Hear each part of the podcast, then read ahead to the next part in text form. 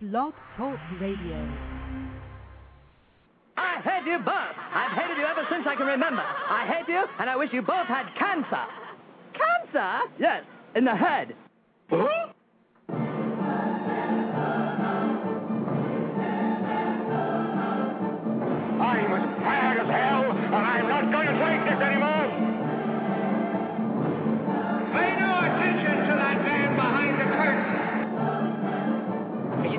you telling me you built a time machine? Out of a DeLorean?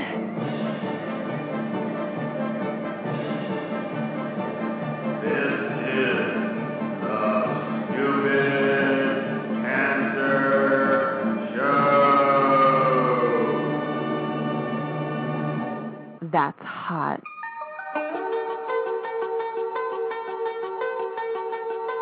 Hello there, children. Hey, hey, kids. People seem to like me because I am polite and I'm rarely late. And now, the host of the Stupid Cancer Show, Matthew Zachary. Monday, April 19th, 2010, and welcome back to the Stupid Cancer Show. The voice of young adults with cancer. Got cancer under 40? Sucks, huh? Well, get busy living because the Stupid Cancer Show is here to change the world one chemo infusion at a time. Tonight's show, sarcoma. In our Survivor Spotlight, Jason Mlot, young adult survivor of undifferentiated soft tissue sarcoma. Matthew Alsante, Executive Director of the Sarcoma Foundation of America, and Dr. C. Parker Gibbs, Associate Professor of Orthopedic Oncology at the University of Florida College of Medicine. As a reminder, this broadcast is a program of the I'm Too Young for This Cancer Foundation, one of the nation's leading grassroots advocates for the nearly 5 million young adult survivors and co-survivors affected by, you guessed it, stupid cancer. On the web at i2y.com. We are bringing the cause of cancer under 40 to the national spotlight and sticking it to a system that's ignored us for far too long. Why? Because survival rates and quality of life in young adults have not improved in 30 years, and because remission is no excuse for cure. Also, survivorship is all that really matters.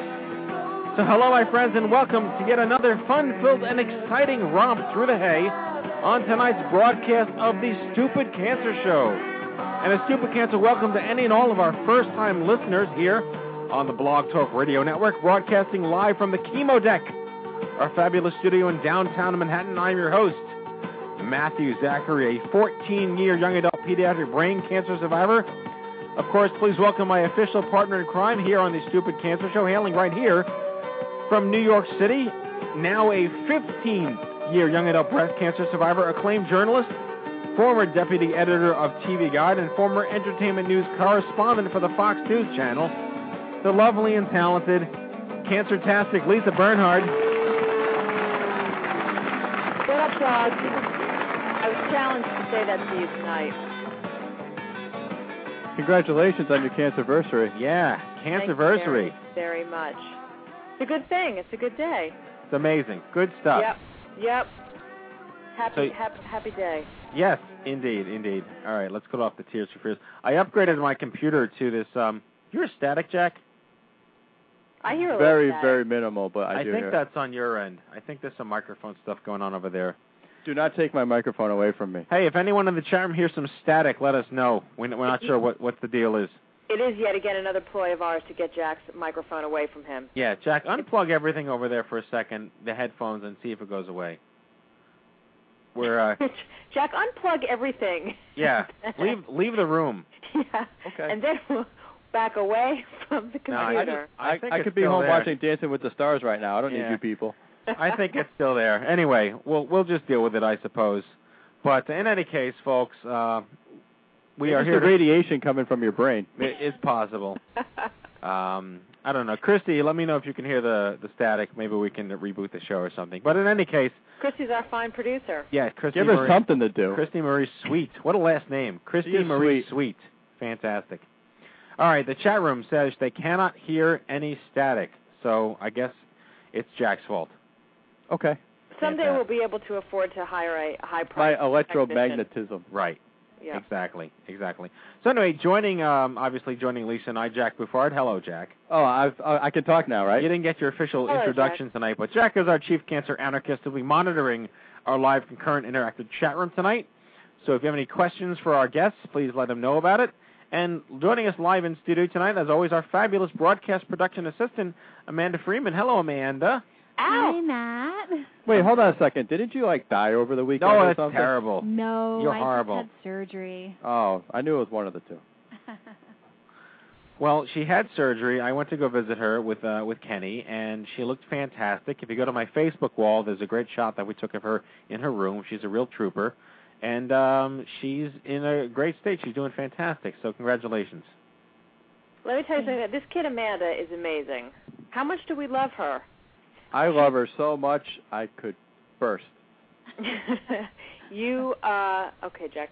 You uh no, I mean this kid can play the bassoon. I had to actually look up uh, a picture today to see what the bassoon looked like to remind myself of what actually uh, a bassoon looked like. That's how stupid I am.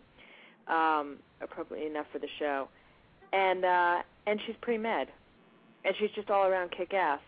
And she's fierce. She puts me to shame, I know that. And uh, Hello? yeah, we're here. We're here. No, we, Hello, I think is anybody on the we show? actually we actually found out that the problem is Jack. Oh, well, no surprise there. Let's try this again. Are we How could the problem be me? It's Are your- we doing a something radio in, show, kid? Something in the microphone splitters. I tried to say something, but they cut my mic. Yeah, we're gonna. I'm sorry, all the people listening to this quality broadcast tonight. But I think we're the only ones that can hear it. And no, no, no. Aaron's in the in the chat room. He said he can hear it. That's his hearing aid. No.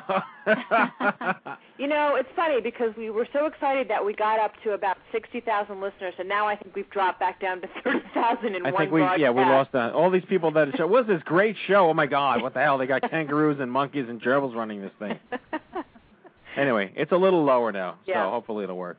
Cool. But So there's I, definitely something in the. so I can stay? You can stay. All right, Right. good. There's definitely something in the splitters.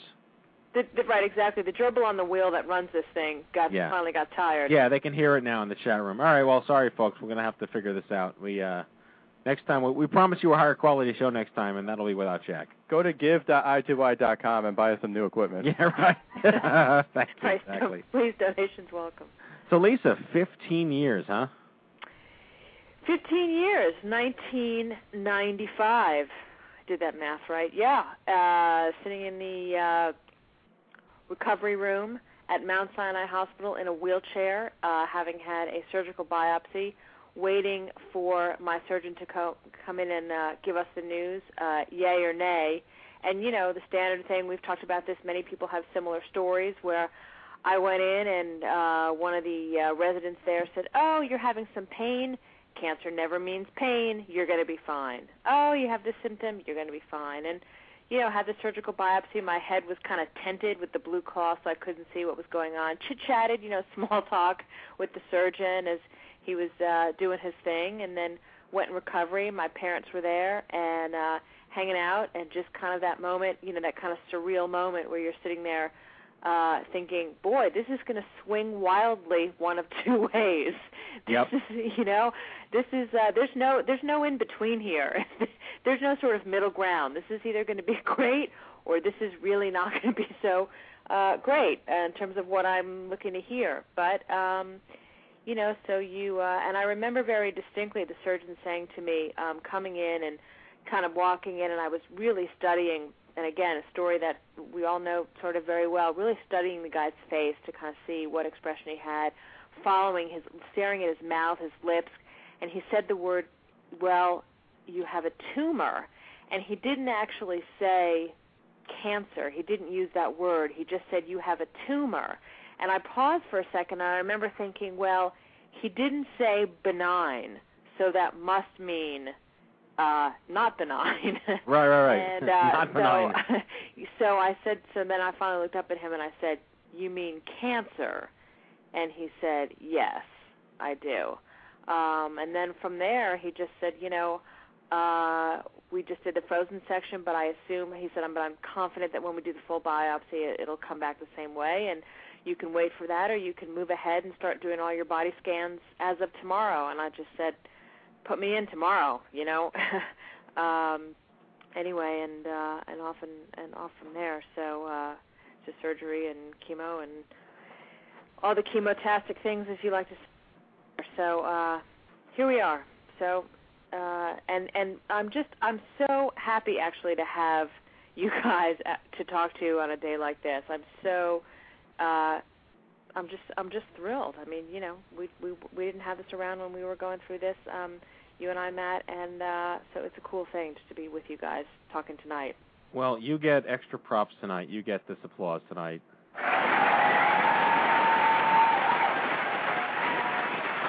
Wow, that's uh I haven't heard that one before, Matt. That almost that almost sound like I just like sang an aria at the Met or something. so, so we're talking 15 years, right? 1995. yeah. So you've been on the cancer scene as long as MMMBop has been on the music scene. Hanson and I, you know, we've we've grown up together. Fantastic. nice. Well, we want to stick to our uh, our new uh, our new guest slot schedules and bring on our Survivor Spotlight tonight. So let's uh, let's get that happening here. Um, what do I button here? Oh, my buttons moved around too. That sounds dirty, but you know what I mean. Here we go, folks. All right, 9/11. No, 9/11. All right, in our Survivor Spotlight tonight, Jason Mlot is a seven-year survivor of undifferentiated soft tissue pelvic sarcoma. He resides in Gainesville, Florida, where he studies geography. At the University of Florida, when he's not doing that, he plans events for i2y and advocates for young adult cancer patients at local medical centers and throughout the university campus. He's also an Uber Google Maps nerd, and we love him, and he's fantastic. Please welcome to the Stupid Cancer Show, Jason Mlot. Hi, Beefy. Hey, Beefy, how you doing? Oh, great. I see Erica got to everybody, huh? Yeah, Erica got you. You, she, uh, she owes you big time now. And she also wanted me to tell the audience that you are indeed my punk rock princess. Oh my goodness. Yeah, now, you all are super uh, tight with Jason. Oh, I'm sorry. Go ahead, Jason. Oh no, the, the the punk rock princess. Yeah, that's another tale from when Jack and I had an adventure on the cancer advocacy field. I guess you would say. Now, when did you all first? Now, Jason's doing some i2y work down there in Florida. Is that right? Uh, yeah, I'm working uh, with Erica. We work out of Gainesville, Florida, around the University of Florida, and we kind of cover North Florida too. And Matt, you want to fill the folks in on Erica? Is our Uh, Jason, No. what title did we give Erica? Because Jason's title is Chief Ninja Officer. You know, I'm not really sure. She, she, you have to ask her that. I don't really know. Um, uh, she doesn't have a ninja title. I know that. I mean, that's uh, oh, there can only be one ninja, just like there can only be one chief cancer anarchist. Is she isn't she Chief Ninjet then? Yeah, I, I believe that might be correct. Yes, from the heady days of the Cause World voting. Yes. Wait, isn't your other nickname Mr. Erica Reyes? uh, no comment. this is a little. So you guys got a little. You guys got a little inside business going on. See, I'm new to Jason. Uh, Jason Yeah. has given me hope for the future that that there is possible intelligence for the next generation. Uh, we're not all, you know, the people that watch the movie uh, The Hangover. That that is a very reassuring. I had See, trouble the following room, that movie. the- in the chat room, they already know who. They were already asking, as I am, who is Erica? We want to know more about Jason and his background and Erica, and uh, fill us in. Well, um, Erica is my girlfriend of quite a while now, and she is also a cancer survivor, and she works very closely with uh, with me. Uh, We're really more of a team. We don't. Neither one of us really has a lead role, but we both work on advocacy work here in the community. And um, I guess my background is that I am a seven, yeah, seven year survivor of sarcoma, which is why I'm on the sarcoma show tonight. and uh, pretty strange sarcoma, but I've made it seven years against all odds, and here I am. Now, how would you? What do you? What do you mean by pretty strange sarcoma? Describe that to us. Well, I have um, what's known as the undifferentiated soft tissue sarcoma, which is a very long way of saying I have a sarcoma and they can't identify it. It's just a big uh, giant tumor. It's not as giant as it used to be. They they killed it pretty. Uh, they killed it pretty severely with uh, lots of chemo and radiation, but um, that's basically what that means. So where so so in general for people who are maybe listening for the first time, a sarcoma just as a broad definition is a cancer that's in a connecting tissue, correct, or in a bone. Um, Yeah, sort of not that's- in an not That's in a good way to describe per it. Right.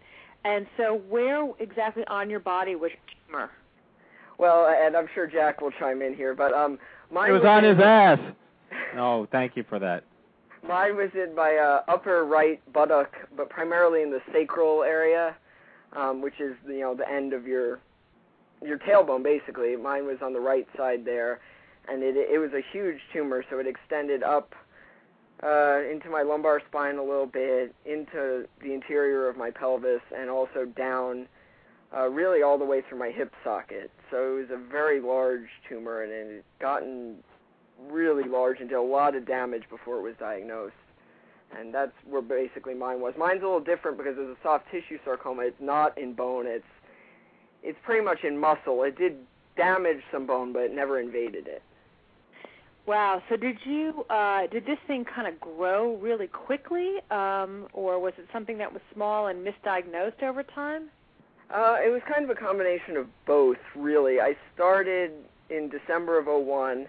Um, well, late 2001. I, I was before I was diagnosed. I was in the Air Force ROTC in Lake Worth, Florida, and I was doing flight training. And I was hoping to graduate high school. I was a junior at the time, and go on to uh, a military career as a pilot. And I started noticing when I do my flying lessons, I would get a lot of back pain. And after a couple of weeks, you know, I started having trouble staying in class. And in December of '01, I started seeing doctors. And by March, it had gotten not a, it had gotten worse, not like debilitatingly worse, but it had gotten worse. And I was having so much trouble going to school that I had to withdraw from school. And then, real fast after that, towards the end of April into May, I've it very quickly got worse. I lost the ability to walk completely, um, ultimately leading me to be hospitalized. Wow, and so uh, during that time, I saw many doctors. I saw six doctors um, of all specialties, and um, it was not until I was diagnosed and transported by ambulance all the way up the state to Gainesville that I was diagnosed. So was this tumor something that you you just you couldn't see this to the naked eye? I mean, were, or were they taking MRIs or not or not taking MRIs at this point? Um, well, I had several MRIs, and the problem with the MRIs is none of the doctors I saw ever really ordered one that looked at the right spot. They kept looking at my lumbar spine, and the problem was much lower. I had MRIs, bone scans, all kinds of other tests, and it just they kind of just weren't looking in the right spot, and it got really huge. And by the time I was diagnosed, the last month, two months before I was diagnosed, there was actually a bulge about the size of a, like an egg uh, sticking out of my lower back that you know was visible to the naked eye. And the doctor did look at it and tell me that it appeared to be a muscle spasm, which um, Oh. it was later told to me that it was a muscle spasm, but it, mostly it was a tumor causing the muscle around it to spasm. But there wasn't much muscle left because the tumor had kind of destroyed it. Wow. So um now you didn't did you have surgery to remove it or no? You just had the radiation and and Um, chemo. You said. It was a big process. I wound up going in and I, I had a biopsy done. Um, and they just to let you know how big the tumor was, the biopsy was the size of a golf ball. So that actually relieved a lot of my pain because it relieved the pressure that had built up in the pelvic area. Yeah. And after that, they went with some real intense chemo. I had seven courses of that, um, six weeks of radiation twice a day, and then I had an autologous bone marrow transplant, which is the one where they harvested my own stem cells and then, uh, you know, restarted my immune system with that. And then after that, I had a surgery planned, but after talking to my doctors, there was a lot of contention about it. Um, but my doctors didn't think I should have the surgery because they felt like they had killed the tumor pretty well. It wasn't going to come back, and the surgery required to remove it would have removed a lot of sacral nerve roots and caused just tremendous damage to my ner- lower nerves and leg. So I wound up not having surgery in the end, and I've carried a residual mass with me that's continued to get smaller uh, to this day, actually. So Wow. And so, uh, and also again, it just seems it just seems wild. Like on there were no X-rays that caught this either. You're saying, right? Well, there was one X-ray done, um, and you know I, I know Matthew always talks about his Robitussin for brain cancer. Right. Uh, Good I- I have the lower. Good I have the lower. Well, I have the lower body equivalent of that. They took an X-ray, told me I was constipated, and told me to take Fibercon. so I guess it, you know if you're going to have Robitussin for brain cancer, Fibercon for you know Sure. pelvic cancer sounds good. Absolutely. So, um, yeah. And we have a question from the chat room actually that um, is asking, uh, and maybe maybe this goes to one of our doctors um, coming up later, but whether I, I don't know if you had a gene. Was there any gene connection to what um, you have, or no, or do you not know? I don't know a lot about it. My doctors have said that it's something I could have been carrying all of my life, and it was just triggered. Um, you know, when I hit my teenage years, you know, hormone shifts in the body uh, could cause it to start growing, and they don't really know. There's not a lot known, especially about my sarcoma. But you'll find, and uh, the doctors could probably answer this a little better than me. Um, but I, I know that in my experience, a lot of the patients with sarcomas I meet are guys or girls, maybe 15 to 25 ish. So I, I was in the right age range, I guess you could say. Yeah. Yeah, it does seem to be something that aff- affects adolescents and I guess uh, up to about 25 years old, as you say. So you were exactly. It sounds like you were in your what your late teens. I was 17 when I, well, I was 16 when I started having symptoms, and 17 when I was diagnosed. Sure. So yeah. Okay. So, so the new Robitussin for brain cancer is Fibercon for ass coma. Yes, exactly. Okay. There you go. And, Fantastic. and you know, since I, I'm I'm going to push my doctors now to name my tumor Bouffard sarcoma, since oh, uh, because of its location, of course. that is fantastic. I think anal cancer already has that that cornered. But Jason, I have a question for you. Did your sarcoma have any impact on your singing at Madison Square Garden?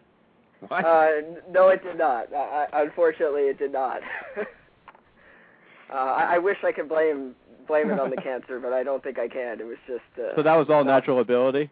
Oh yes, that was my natural ability. Anyone who's ever heard My me sing condolences. karaoke knows. Is, is Jason a mem- Did I miss something? Is Jason a member of Hanson? When was he singing at Madison Square Garden? uh, Erica and I got called on court during the Big East tournament last year. Um, as part of a contest, we had to sing the free credit report song, and it went horribly wrong. and uh, we were booed by 10,000 people. But I, I tell, I tell everyone I know there's a lot of artists that would kill to get booed off stage at the Garden. So Wait, so you were booed by 10,000 people and the other 10,000 were fast asleep? uh, well, I think that was all that was there. I mean, it was like St. John's and Georgetown. It wasn't a big game. If we, if it would have been Syracuse, we would have been in trouble because you know there would have been a lot more people there. Yeah, it's not like seeing Maryland play, right? It, uh, I, I have no idea. I think I think you define get busy, get busy living by having been booed on court garden. Yeah, Erica would disagree, but uh, yeah, I, I, that's it's something I tell everyone about. Oh, that's- her dismay. That's a badge of honor. Yeah, it definitely is. Especially for me, you know, I'm a big classic rock fan, and to see to say I have now sang in the same place as some of my rock idols, it's amazing. That's well, awesome. well, we have to wrap. These things go very quickly, but uh, you, you deserve the extra time, Jason. You've been so insanely invaluable to the organization, and like I said, every every for the record, for anyone listening, Jason is the kind of person where if I ask him to do something, he'll say, "Oh, there's a Google map for that," and he'll come back with some, I don't know what the word is, cartological, you know, nerd solution for everything that involves Google Maps, and I have so much respect for that because a I have no idea what he's talking about, and b I lack the intellectual capacity to appreciate it, and c it whatever he does, I know where I'm going. well, well, one of my geography classmates is actually in the chat room, and another friend of mine, um, Corey's my geography classmate, and Paul is my pilot buddy, and they they can tell you that I bombard them with maps incessantly, and it's quite ridiculous. And most people that know me know that I have an unhealthy fascination with maps, and I try to answer every question with maps. So it's uh, Now we'll just see if if if, if Jason can find his way between the hotel and the OMG conference next month. Oh, he's already mapped that. You have no idea. I I have already mapped it actually, and Mhm. I've already downloaded the maps onto Erica's droid so that we will know everywhere we're going. Of course. Fantastic. Well done. So you'll be like the OMG R2D2. Exactly. There you go. All right. Well, Jason, thanks for coming on the show. We love to have you. Sarcoma is clearly a major issue, and uh, we'll see you real soon, buddy. Oh, thanks for having me, and uh, I'm sure the other guests will talk about some other things. You got it, man. Take care, bro. Take care, Jason. Be Bye, good. Jason. All righty. Jason has a marriage proposal in the chat room. He does? From John I'm not- I'm not Why- sure who guest four seven one five is, but uh, but but uh, they they're ready to put a ring on his finger. I think Well, it's Spicer. He's got Erica. yeah, and uh, you know it's funny. Erica's a survivor. He's a survivor. We met them on the radio show. They were in New York. They found out about us, and they're like, "Can we sit in on the show?" And that was all they needed. They drank our Kool Aid, and they went back to Florida, and they're owning that state. I remember that because I spent most of that show shooting rubber bands at Erica. Yes, you did. Yes, you, did. You did. know, I have to say, um, as great as the show is, I'm getting a little tired of talking to these kids who are like 15 and 20 years younger than me, who are so effing smart. I mean, what? what yeah, is- but I make up for it because I'm older and dumber. Thank God. I know. That's a reason to never cut your mic, Jack. No, never, never. But we have some some interesting news to talk about. Obviously, uh, just a quick update to everybody that the OMG Summit now has 365 people who have registered for it. We have a cap of 400. So if you are listening to the sound of my voice and you are a young adult survivor or a young adult affected by cancer who would like to come to New York for a free conference, which I'm calling the All Star Game of the Young Adult Universe, go to omg2010.org and sign up today. We are running out of spots very quickly. We don't want anyone missing out on the chance to come and see the who's who from the young adult cancer community. And I can safely say we have six countries from around the world who have registered to come. And uh, this has become the hot commodity of the season. It's going to be killer, kick ass, amazing. And we're having a cocktail party the night before. Yeah, and there's a big old giant crazy drinking party the night before. So just to even it out for the people out there. And there'll probably will be one the night of. Uh, well, there's no after party planned, but I can pretty Right. much guarantee someone's going somewhere with everyone else after that. There's a Google map for that. Mlot's already planned it. It's done. But uh so anyway, um Lisa, did you get a chance to uh Oh yeah, I forgot. We have we have two very special guests in the show in our, in our uh, live uh, studio audience tonight. Uh Shannon McCullen and Danielle Posa are in the studio tonight. They get a little round of applause here for thanking them for stopping by. Now, Danielle, I met indirectly through Jonny Imerman, who I understand she hasn't met, so that just speaks to his influence over people. And uh, Shannon apparently is on the payroll of the Bouffards to be Jack's friend. So, you guys, ladies, would like to say hello? Hi. Yeah, hi everybody. It's, it's good to be here and check out Stupid Cancer. Good stuff. So, the So, payroll must be expanding to for, for taking on all of these friends of Jack's. yeah, it's, it's we're gonna start charging uh, admission. Yeah, that's uh Admission. So uh, anyway, at least I wanted to ask you. I think we talked about this a little bit last week, but the KFC buckets for the cure, and again, I hate to give it this kind of attention because it doesn't deserve it, yeah. has gotten so much national negative media attention this week, and um, there has yet to be an issue or a statement issued by Komen about it. What are your thoughts on that? It's yet to be a, an issue. Komen, yeah. Um, I don't know if. What are my thoughts about Komen issuing a statement or going back to the entire? Uh, Well, I mean, at, at what point do you cross the line between cause and value? And is it at what point should Komen specifically, you know, address all the negative media attention, or are they the, are they smart enough to know that any press is good press? probably the latter at this point. Um, then again, you know, it depends on uh, how direct you know the criticism is. But in this case, it's I mean, it's all along the lines of what we've been saying in terms of how much does this really make sense. I don't know. I think I think it still has people talking about it, and probably in this day and age, any publicity is, unfortunately, like you said, draws attention to what's going on, and it gets the name out there. And it's not, you know, the first time that some negative stuff has been thrown Co- Komen's way, and uh, they're so big, uh, such an enormous organization with so much money behind them, um, that they might just, you know, ride this one out. What do you What do you think, Maddie? Well, hold on, Lisa. Before Matt says something, we just looked at the buckets for the cause.com website.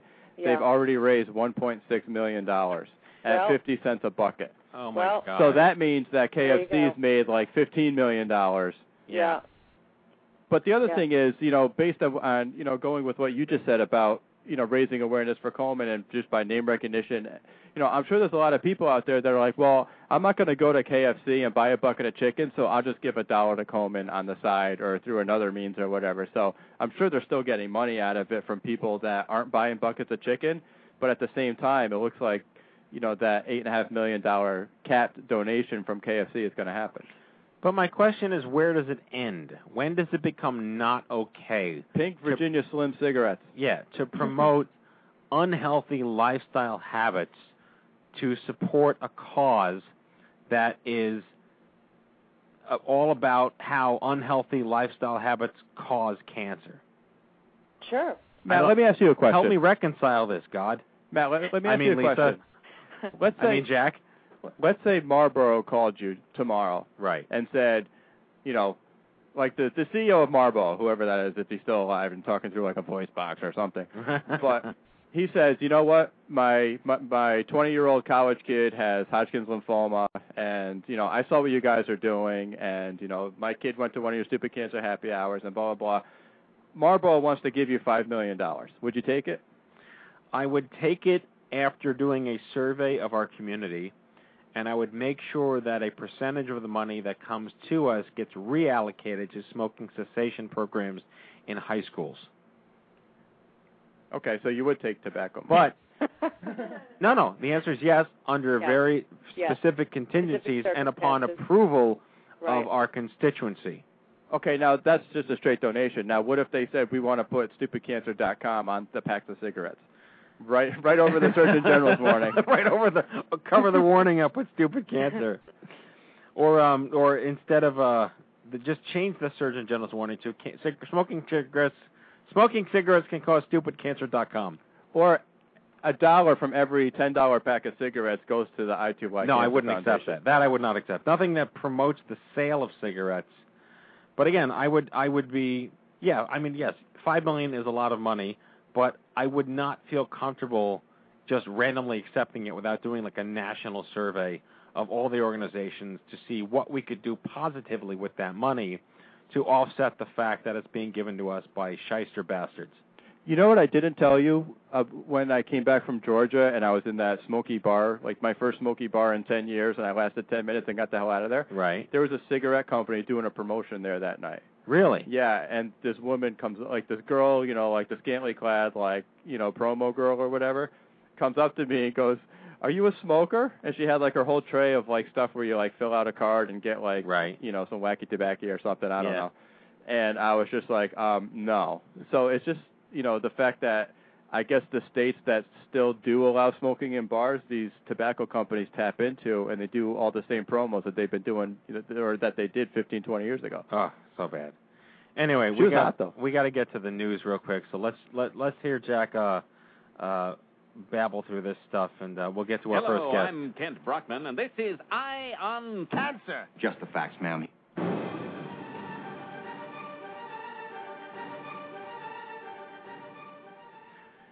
Okay, during this part of the Stupid Cancer Show, we listen to Jack Bouffard stammer through a series of special announcements to let our listeners know about a whole bunch of stuff you might otherwise not know about, and we don't want you missing out on free young adult special events like conferences, happy hours, retreats, scholarships, support groups, music concerts, and more. If you have something coming up that you'd like to hear us talk about during this segment, please send Jack Bouffard an email. His email address is jack at i2y.com. That's jack at i2y.com. Take it away, bro. Thank you, Matthew. Here's your stupid cancer news.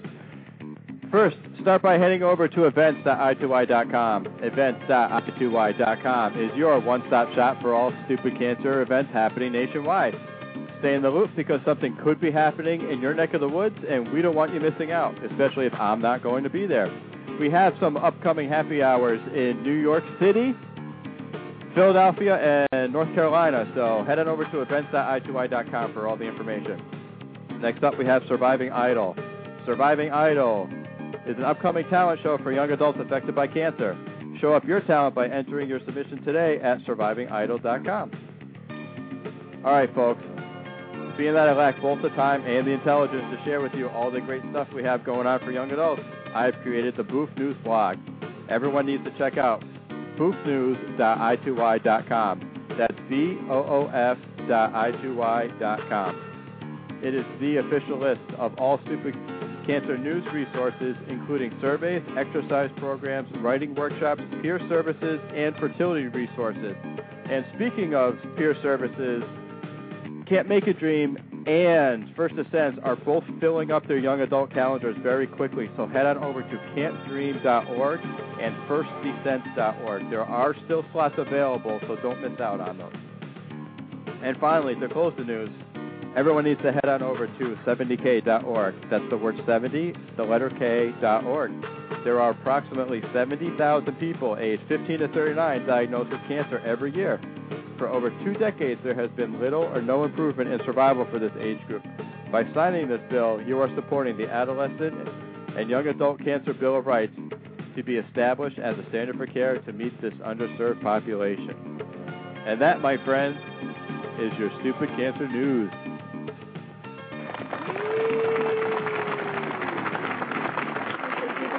All righty. So now it's time for our first guest.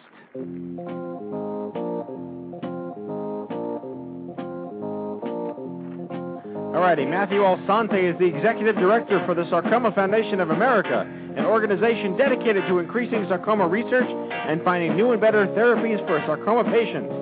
His responsibilities include growing the national scope of the organization by creating SFA state chapters and increasing the national advocacy and fundraising efforts on behalf of sarcoma patients. The SFA has created a national sarcoma patient registry and has funded over 40 sarcoma research grants.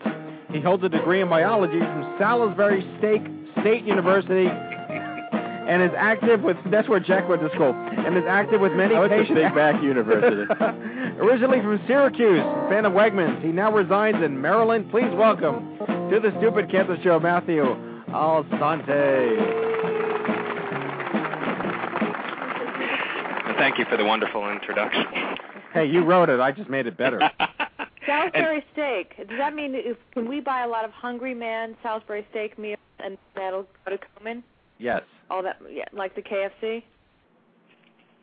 Yeah, it, I actually uh, shook Frank Perdue's hand when I graduated from college. Did that was, you? That was interesting. Did you shake the Colonel's hand? I didn't shake the colonel's hand. He wasn't available that He's day. got a lot of attention these days. Isn't the colonel around like World War One or something? Yeah, he was, he was born in like 19 heart attack. What year was that? I don't know. He still does commercials though. Yes, he does. The Ghost of Christmas Past. Bad Okay. stuff. Can I just say I was uh, cringing during uh, Jason's talk. How would you like to have cancer and have to go to six different doctors until they figure out what your cancer is and you're told things like it's a muscle spasm, you're just constipated after seeing five doctors and it- it's just it's frustrating for sarcoma. That's why we stress go see a specialist, but that's Right, and that but that's the plight of the young adult cancer patient is that, you know, doctors don't have sort of the symptom literacy to either take us seriously or appreciate that we do need to go see somebody and are they're not willing to admit they don't know what's wrong with you. well, young adults don't get cancer. You Of get cancer not. when you're old. You're Yes. too young for this. What?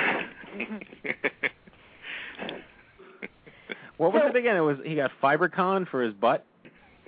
right. That is not a proven treatment for sarcoma. I, I And that's not how we got the name Beefy. So, Matthew, what's been your how did how did you end up as the director of the Sarcoma Foundation? um, it just sort of uh I, I was with the American Red Cross for most of my career and I was I was in the non nonprofit world and I lost my dad to cancer so I wanted to uh, work for a, a nonprofit that focused on cancer research and that's exactly what we do. And can you give us uh, so sarcoma, as we've been talking about it before, and we talked with Jason. Basically, is that right? It's connect connective tissue or bone. Sure. It, it, it is. It can be very complicated. There's upwards of a hundred different subtypes of sarcoma, but a, a good way to sort of explain it is when when you think of your body, take away your skin and your major organs, and what are you left with? everything that holds you together, whether it's your bone, your muscle, your ligaments, your cartilage, your nerves, your blood vessels. If you get cancer in any of those places, then it's considered sarcoma, which it's kind of strange that it's not more common because it can really happen anywhere in your entire body. But uh, it's kind of lumped together, known as your connective tissue. But not in your blood. That would be a that would be more like the leukemias. Correct. Right. Correct. Okay. It'll it'll transfer to your lungs or your bones or your bloodstream. That's for sure, but not, not cancer of the blood itself. So when you get when because if so you can have a sarcoma say in your breast that's not breast cancer per se. That would be so that would be in a blood vessel. How would that manifest itself? Correct. And any of like the the tissues inside your breast. It's actually it's you hear different stats all the time, and that's one of the challenging things because they're for such a rare cancer, there there isn't uh, good stats on it, but you there's one percent or half of a percent of all breast cancer is sarcoma of the breast, and so that's a really really large number. So we would love for some of those millions and millions and millions that get donated to breast cancer if they could focus just a little bit of it on sarcoma. That'd be that'd be fantastic. But sure. So And le- wh- go Sorry. ahead, Matt. Yeah, but yeah. I mean, the the questions. Obviously, this is a young adult show. Sarcoma is like the uh, I think it's the third most common uh, cancer in young. No, fourth. It's melanoma, thyroid, Hodgkin's, and then sarcomas. Yes. And then it it dubbed it like bell curves down to like the mid teens, uh, where it's very prevalent. My brother-in-law was diagnosed with Ewing sarcoma. Yep. I, I was hoping you could talk a little bit about the differences between like a rhabdo and a Ewing's. Uh, what are the different types of sarcomas? What defines them? Are they genetic? Are they environmental? Do we even understand that yet? Well, one thing I, I like to say, I'm I'm not a physician myself, so I can't get too much into the science of it. But you you hit the nail on the head. Osteosarcoma, Ewing sarcoma, rhabdomyosarcoma. Um, Ewing sarcoma is actually a, a different form of bone cancer. You hear uh, osteosarcoma, or you hear bone cancer, rare cancer, where where it's actually starting from the bone, and and rhabdomyosarcoma is uh, sarcoma of the uh, smooth muscle, I believe. But uh, as far as what causes it, where does it come from, that's one of the unfortunate things about sarcoma. Other than uh, Agent Orange over in Vietnam and some incredibly rare diseases, there really is no no concrete evidence of anything that causes sarcoma. Um, and to go along with that, there's no early detection uh, methods. When when you look at cancers that have uh, the survival rate has gone gone way down because of all the research. A lot of it is done because now they have early detection methods. Um, so when you have a sarcoma and it starts out as that small lump, and your doctor just says, "Don't worry about it," or it's in your deep tissue and you can't really feel it, and it's it's causing a little pain, but usually those are just you know fatty tissues. You don't get it checked out, but uh, by the time a doctor either figures it out what it is or you get to a sarcoma center, um, sometimes it's it's a lot harder to treat because it's already spread by then. Is there a connection, and maybe this is also a, a question for our doctors coming on next, but is there a connection between these tissues growing in adolescents or young adults and therefore these cancers occurring? You know, it's it's a big need of of research in that area. Um, a lot of the research is done either on older patients and, or pediatric, real younger patients. So it's it's kind of that that age group that gets missed, and especially when you're talking about research, even though it's it's number four in the uh, you know the stupid cancer audience, Yeah. the young adult audience. Um, there's 12,000 to 15,000 new cases a year, so there's not a lot of money going to be going into uh, research because say you develop a whiz bang drug for sarcoma. Well, sarcoma is made up of hundreds of different subtypes. What if it only helps one subtype or two subtypes? Then maybe it's a few hundred a year or a few thousand. You're not going to make a lot of money, and it costs millions and millions of dollars to do that research. So that's one place where we actually try to fill a gap, um, where we fund this early stage research where you can find out this little piece of evidence and hopefully that evidence will lead into bigger and better things where you get you know a pharmaceutical company or a, you know a university to take what was learned um, and you know add more money to it and eventually get it to clinical trials and bring it to patients. Yeah.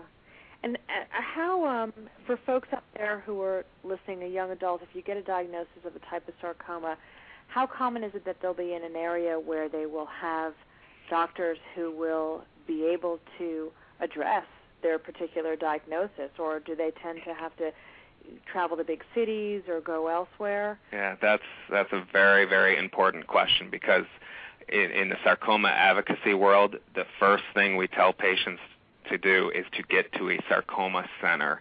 Um, the whole key is is being seen by a sarcoma specialist, and and when you say center, you're talking about a multidisciplinary center where the pathologist who can look at the slides and know what it is right away. You have the surgeon who's used to cutting the borders specifically for sarcoma, the radiologist, the oncologist, the whole medical team needs experience in dealing with that. So um, you want to get there right away, but uh, to specifically answer your question, there's not a, a lot of places in the country that's considered sarcoma centers. There's probably you know 15 or so that are considered sar- sarcoma centers, and I think Jason wasn't properly treated till he he got to to Gainesville there, and and there's a sarcoma center there, so it's lucky he got there uh, when he did. But um, I always tell people go to our if I can give out our website, it's curesarcoma.org, and you can click on a link, and it shows you places that are considered sarcoma centers uh, where you can seek out the proper treatment. And even if they aren't directly near you,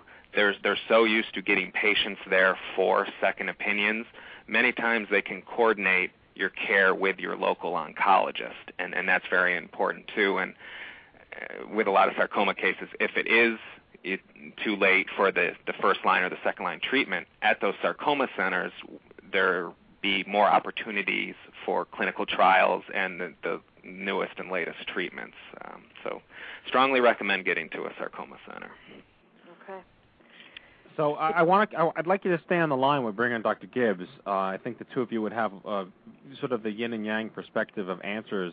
And Sure. I, I'd like to take the show long if we need to, because clearly there's a lot of questions in the audience from the listenership in the chat room. Um, and I'm personally intrigued with this. Of course, my my brother-in-law passed away from Ewing sarcoma after a seven-year battle, where that he was diagnosed at 13 in the sacrum, and it kept going through his lung and back to his sacrum. And you know, his case is not unique, but he went misdiagnosed for a very long time as well. So let's bring out Dr. Gibbs. Uh, he's going to get the the big old music here.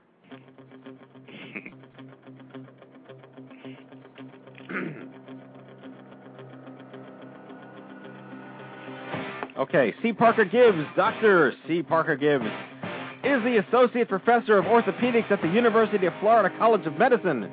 He graduated from medical school at the University of Florida College of Medicine in 1989, part of the University of Colorado faculty from 1997 until he came to Florida because he was tired of snow. He completed his orthopedic surgery residency at the University of Colorado and his orthopedic oncology fellowship at the University of Chicago. Please welcome Jason Mlot's doctor, the one and only Dr. C. Parker Gibbs. Wow. Dr. That Gibbs. guy? We treat our guests well here. Especially the ones that we rely on to save our lives. Yes. Hyperbole. It works great. It does. It does. It does. Thank you for being on the show. We really appreciate your time. Oh, my pleasure. You came highly recommended by Jason, which is why we were considering not having you. His recommendations are worth what they probably cost you. so again, I mean, you've been listening to this show for a little while. You've heard what Matt had to say. We're going to keep him on because I think that this is a very, very uh, under-discussed cancer in in the young adult space. It is 15% of all uh, cancers in children, and it is, I think, it's five percent of all young adult cancers, which is still big numbers. Um, the question that I asked Matt, that he said I'm going to defer to a specialist, which is you, is can you explain the uh, the the differentiation in the types of sarcomas that are out there, and if there's been any study into the epidemiology of its cause? Well, as as Matt said, or and, and by the way, Matt, uh, great segment. I enjoyed all of it. Great, Um, thanks, Dr. Gibbs. Thanks for participating. Dead on, and, and and really had a great time listening to it. So, the as he said, there are a whole bunch of different sarcomas, and uh, no, unfortunately, we we don't know what causes them. We know that there are a bunch of genetic mutations that are associated with them. Uh, and if you take Ewing sarcoma as an example, has a very specific uh, genetic rearrangement of the chromosomes that is associated with the cancer, and we think that's the cause of the cancer. And then, you know, the most common one of those is a, a mix between chromosome 11 and 22 for anybody that's interested. But um, we, we don't know really what that does. It's kind of a marker for, for the cancer. And there are a couple of the soft tissue sarcomas the same way, like synovial sarcoma. And then there are ones you know, like osteosarcoma, which is uh, probably the most is the most common bone sarcoma. And if you look at the genetics of that thing, it, it's uh, like somebody took your genes and put them into a blender. Uh, it's really screwed up. So we don't know um, what causes sarcoma, and as Matt said, it's you know beyond certain things like Agent Orange that are associated with it. Uh, we can't even begin to guess. We do know that uh, radiation occasionally can cause sarcomas, uh, kind of a necessary evil kind of thing in, in radiated uh, tissue. Um, but unfortunately, I can't give you guys a real super answer about what causes them. Um, but we do know a little bit about how to grade them, how to, which ones are going to behave badly, just by what they look like under the microscope. Well, can we get your two cents on the, you know, these barriers to more prompt detection in young adults and teenagers who get this? Uh, how do you see, or is it possible to even envision a reimagining of the medical education process to give, you know, family practitioners or community doctors the savvy or the wherewithal to appreciate that this is something that can and does happen to reduce the risk of, you know, getting, you know, fi- fiberol for this or Robitussin for brain cancer? yeah, it, it's something, and, and again, Matt probably echoed this. He's heard this a thousand times. Is we preach this constantly. Uh, we run around the state and uh, give talks to local medical societies, and and as well, we constantly preach to the surgical community as well, which is not terribly conversant with this disease, because you might imagine with the rarity of these tumors, uh, most lumps and bumps and joint pain and things like that are benign. Ninety-nine point eight percent of them uh, turn out not to be anything. And so it takes a high, what we call index of suspicion, and you got to be thinking about it uh, to bring the diagnosis to your attention. So normally, uh, for bone sarcomas, I tell folks, specifically pediatricians and, and internists, if if somebody comes back twice, more than once, complaining of pain, you ought to get an X-ray, because almost all the bone sarcomas you can see very easily on X-ray. And in the soft tissue world, anything that grows deserves imaging, I think, um, and that's not going to sit well with the current healthcare gurus because they'll think I overutilize MRIs. But I think any lump that somebody comes and complains about that is getting bigger um, should be imaged, and then obviously those that show up that look like the size of baseballs to begin with ought to raise concern. Uh, but it's not rocket science. It's things that get bigger um, or hurt for a prolonged period of time need to be evaluated. And what are the uh, what are the what are the, the the kind of range of treatments for? And I mean, and there's as you're saying, there's so many different kinds of sarcomas, but it's um, it typically can be range from surgery to a radiation to a chemotherapy to to what? Sure. Is there kind of a, a standard? Don't I wish? Um, yeah. the uh, no, unfortunately. So the, the the overall standard among all sarcomas is that uh, surgery is probably the first line therapy. Um, uh, in that, without surgery, most sarcomas, with the exception of Ewing's, and, and I'll address that in just a second, um, uh, require surgery for cure. uh, chemotherapy and radiation, either in combination or by them or either by themselves, will not affect a cure for a patient. They can make surgery easier. They can slow down the tumor. They can uh, perhaps spread uh, or halt the spread of the tumor, like uh, Matt was talking about it spreading through the bloodstream to the lung. Uh, but as far as curing somebody of their primary tumor, it has to be cut out. And that applies to bone and soft tissue sarcomas. And I kind of break them down grossly into those two groups. If you take, uh, say, the bone sarcomas, um, and young adults get osteosarc and they get Ewing sarcoma. Osteosarcoma is treated very effectively with a combination of multi agent, uh, pretty toxic chemotherapy combined with surgery. And then Ewing sarcoma is usually the same way, unless it's um, like in your brother in law, where it was in the sacrum or someplace awful, where it's tough, where you'd cause a lot of damage by operating on it. And then oftentimes we can treat it definitively with radiation and not use surgery. Definitively with radiation and not use surgery, you said. Mhm. Yeah. Right, and that is a matter of some controversy, and Matt might speak to that. I don't know what he's heard, but um, you get uh, the survival rates with radiation alone are slightly less than surgery. But if you're talking about removing part of your spine, you might take that chance. Right. And we were talking, Jason, who was on before, and he's mentioned again in the chat room that he was a rare case where he did not have surgery because of the location uh, of his tumor, correct? Yeah, I believe that was the case. Yeah. Yeah. Yeah. So those are, you know, the radiation uh, at certain doses can be very effective. Uh, certain sarcomas are more sensitive. Like I said, so Ewing's is very sensitive. Uh, synovial sarcoma is very sensitive, but others aren't. Like osteosarcoma is really fairly radio resistant, uh, and we don't have the option of bailing to radiation therapy when the surgery is is, is going to cause some damage. So in, in a scenario where you know a, uh, a a tumor is removed and there's clean margins, is there a standard protocol to follow with chemotherapy afterwards, or is it one of those things where you know, like obviously I had a brain tumor, it was in my brain, they had to get it out and they had to radiate my brain. Uh, you have blood cancer, you clearly need chemotherapy, but if there's just something there and it looks good and you're, it's gone, Yeah. is it So- is it mandated to get chemo? Um, yeah. Depends on the tumor. So if we take the prototypical chemotherapy treated sarcoma, which would be osteosarcoma uh, and Ewing's, uh, the, the two bone sarcomas, uh, and, and as just a, parenthetically, the soft tissue sarcomas generally are much more resistant to chemotherapy. Uh, but if you look at the bone sarcomas, uh, we give them upfront chemotherapy and then usually remove the tumor, and then we give them postoperative chemo. And the reason for that is we think that about 80% of people that show up with an osteosarcoma or a Ewing sarcoma already have microscopic disease that is spread elsewhere.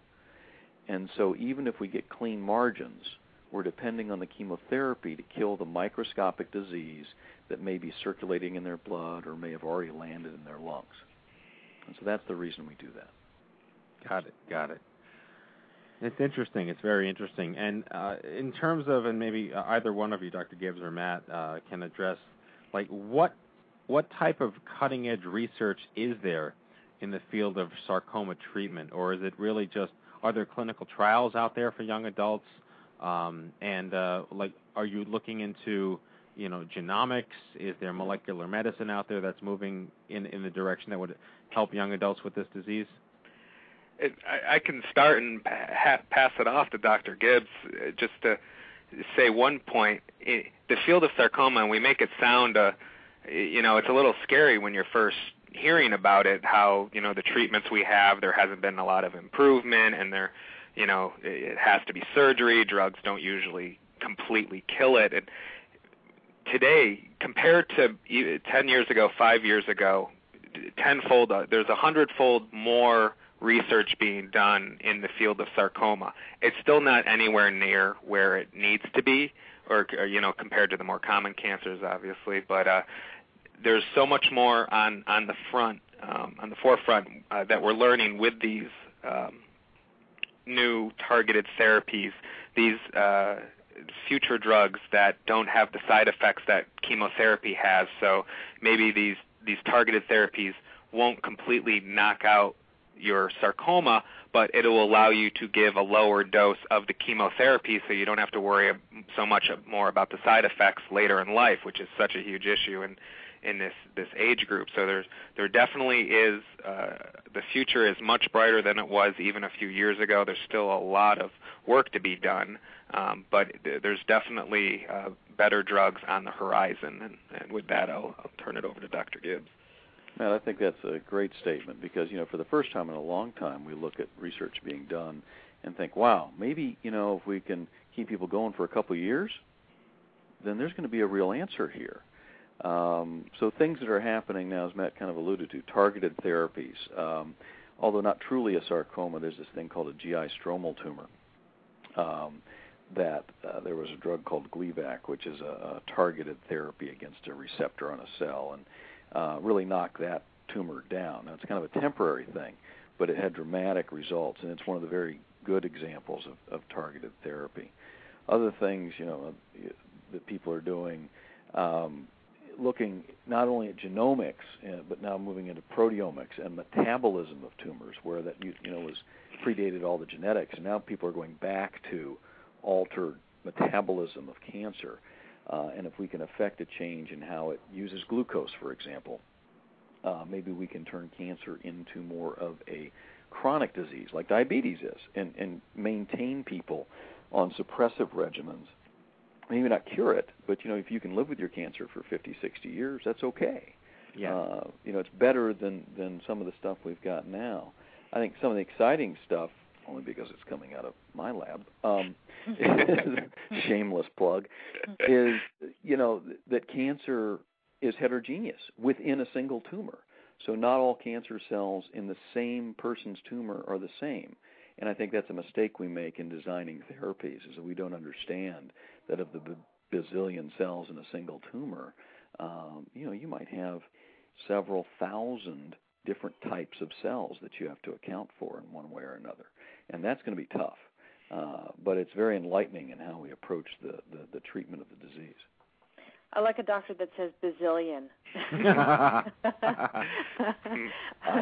I'm an Um, orthopod. I use all sorts of. We Especially when when talking of chances of survival. Like you have a bazillion percent chance of surviving this. That's right. It's all about optimism. Right. Bazillion percent chance. That's good. We have a question in the chat room, and maybe you've uh, addressed this already, Dr. Gibbs. But were you talking more?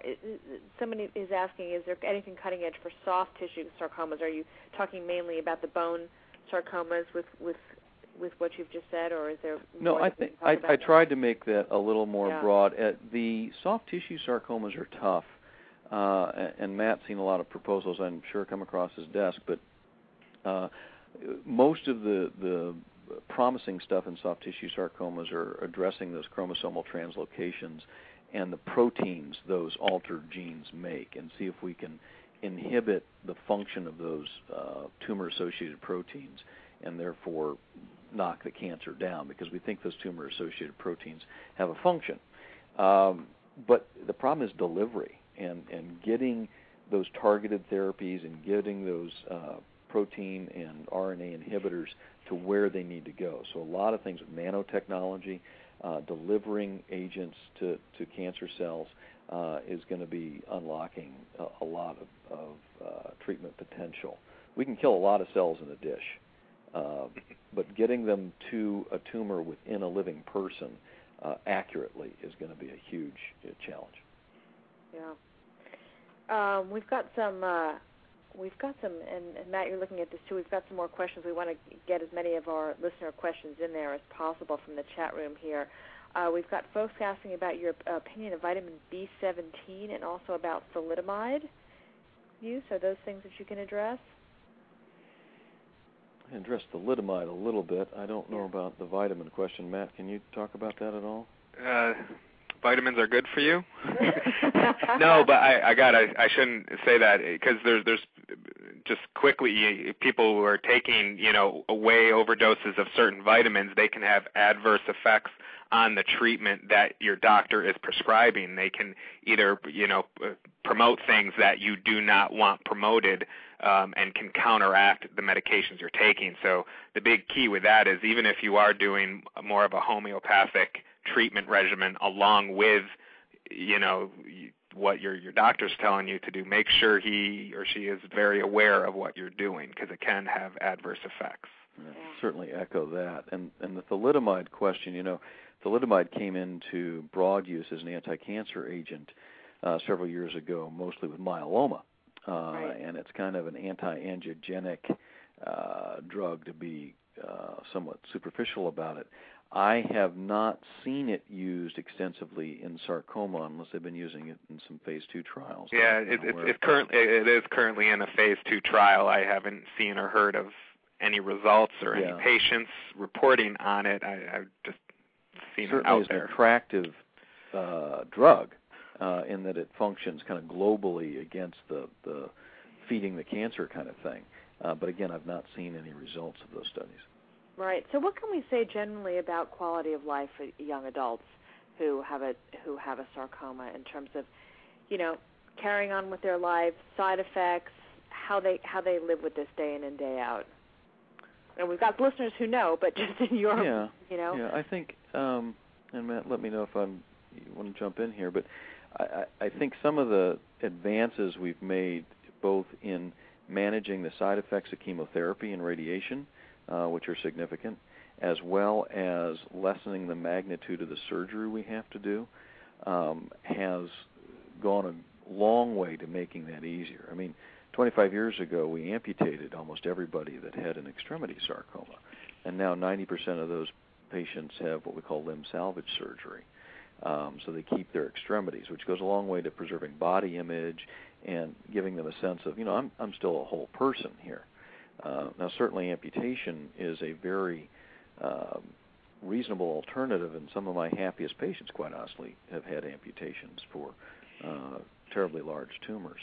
Um, but it's it's you know managing those new prosthetics for the amputation patients, better internal prosthetics for the limb salvage patients, um, and reconstructing soft tissue defects. At least from my world, uh, have gone a long way to making them feel like they're uh, they ha- they don't have a cancer disfigurement.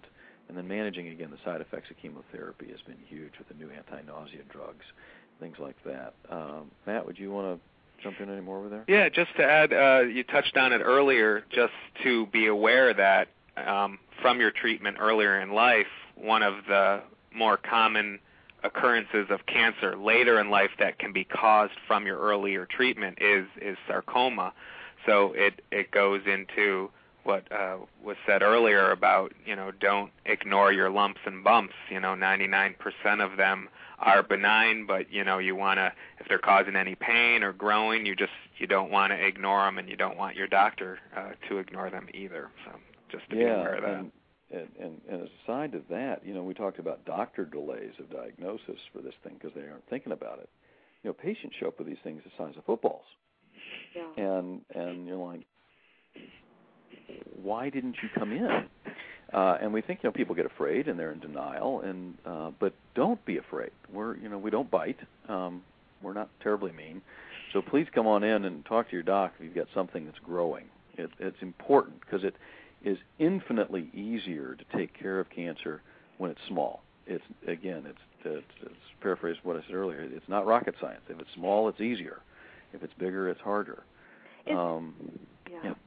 No, I'm, excuse me for interrupting. Uh, Is there a foolproof way of sort of a doctor knowing that something is just a benign cyst on you? I mean, people kind of grow lumps and bumps, as you're talking about, and cysts all the time. You know, whether it's something on their scalp or something in their hand, or, I mean, and and lots of folks walk around with them and say, "My doctor checked it, and it, it feels like a cyst, or it, you know, it just feels like a sort of fatty tissue."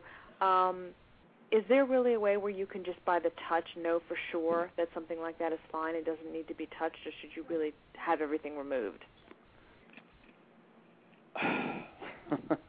That's a very tough question. Um, uh, the last guy that could probably tell you that lived about uh, 2,000 years ago. Um, I think that you know superficial subcutaneous lumps and bumps that are soft and squishy and smaller than a couple centimeters are almost always benign fatty tumors. Okay. But anything that grows, and, Yeah. and I know I sound like a broken record, but anything that grows probably ought to be evaluated by an MRI, and an MRI can tell you definitively, most often, whether it's fat or whether it's something else. And if it's something else, then you need to have somebody look at it that knows what they're doing. Yeah. Um, and I guess that's the kind of a, a very short answer to your question.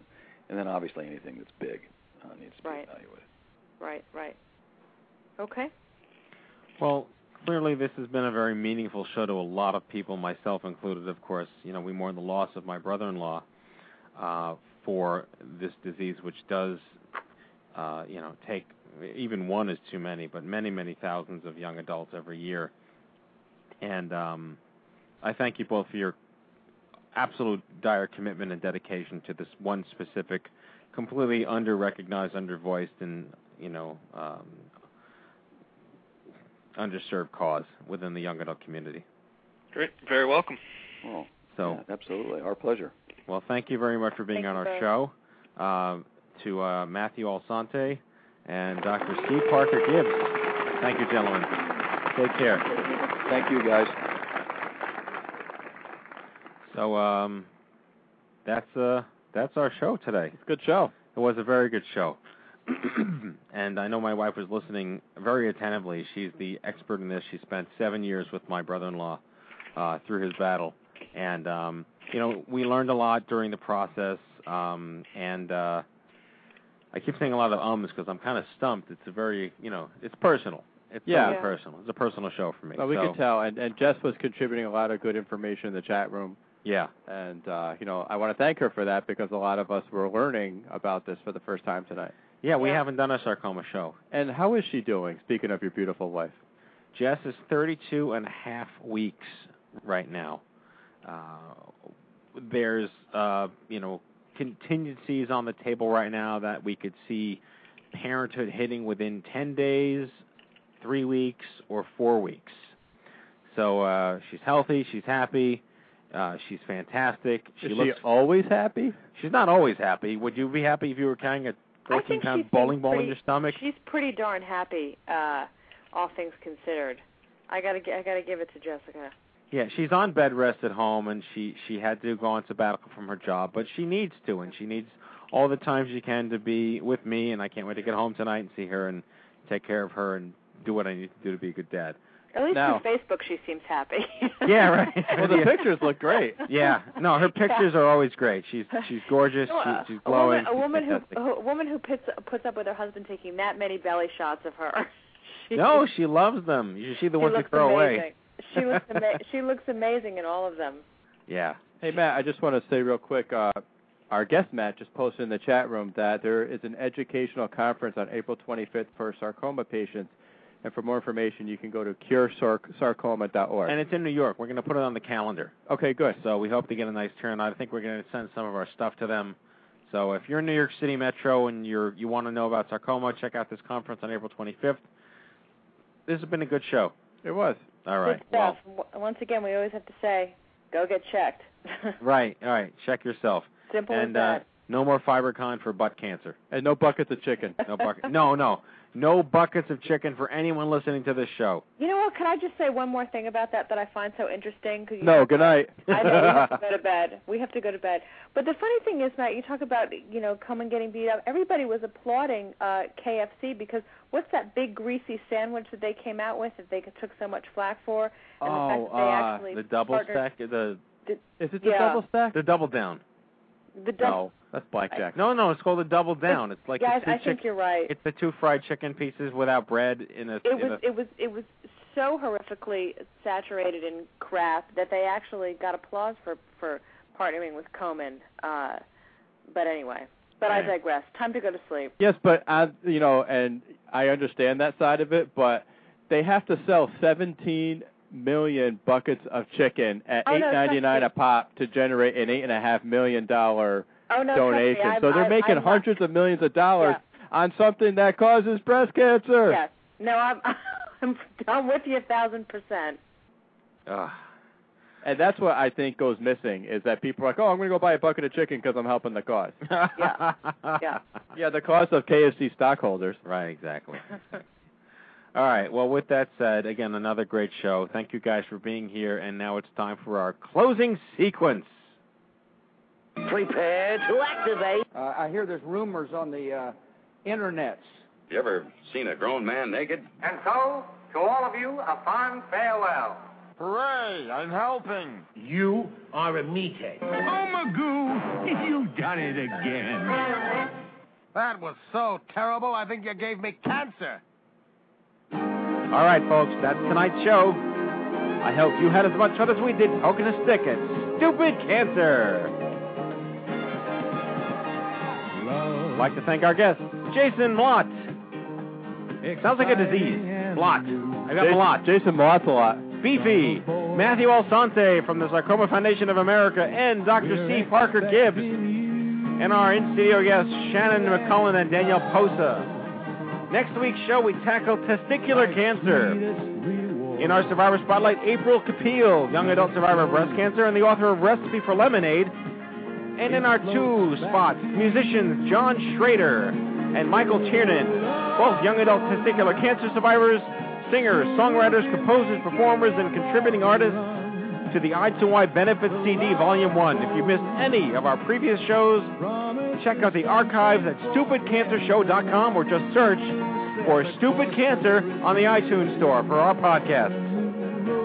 Remember, folks, it's not stupid, it's not cancer. We'll see you all back here next week live from the chemo deck. Jack Bouffard, Lisa Bernhard, Amanda Freeman, Captain Stewie, and I wish you all a great week. Go to bed, Iowa. Fucker out.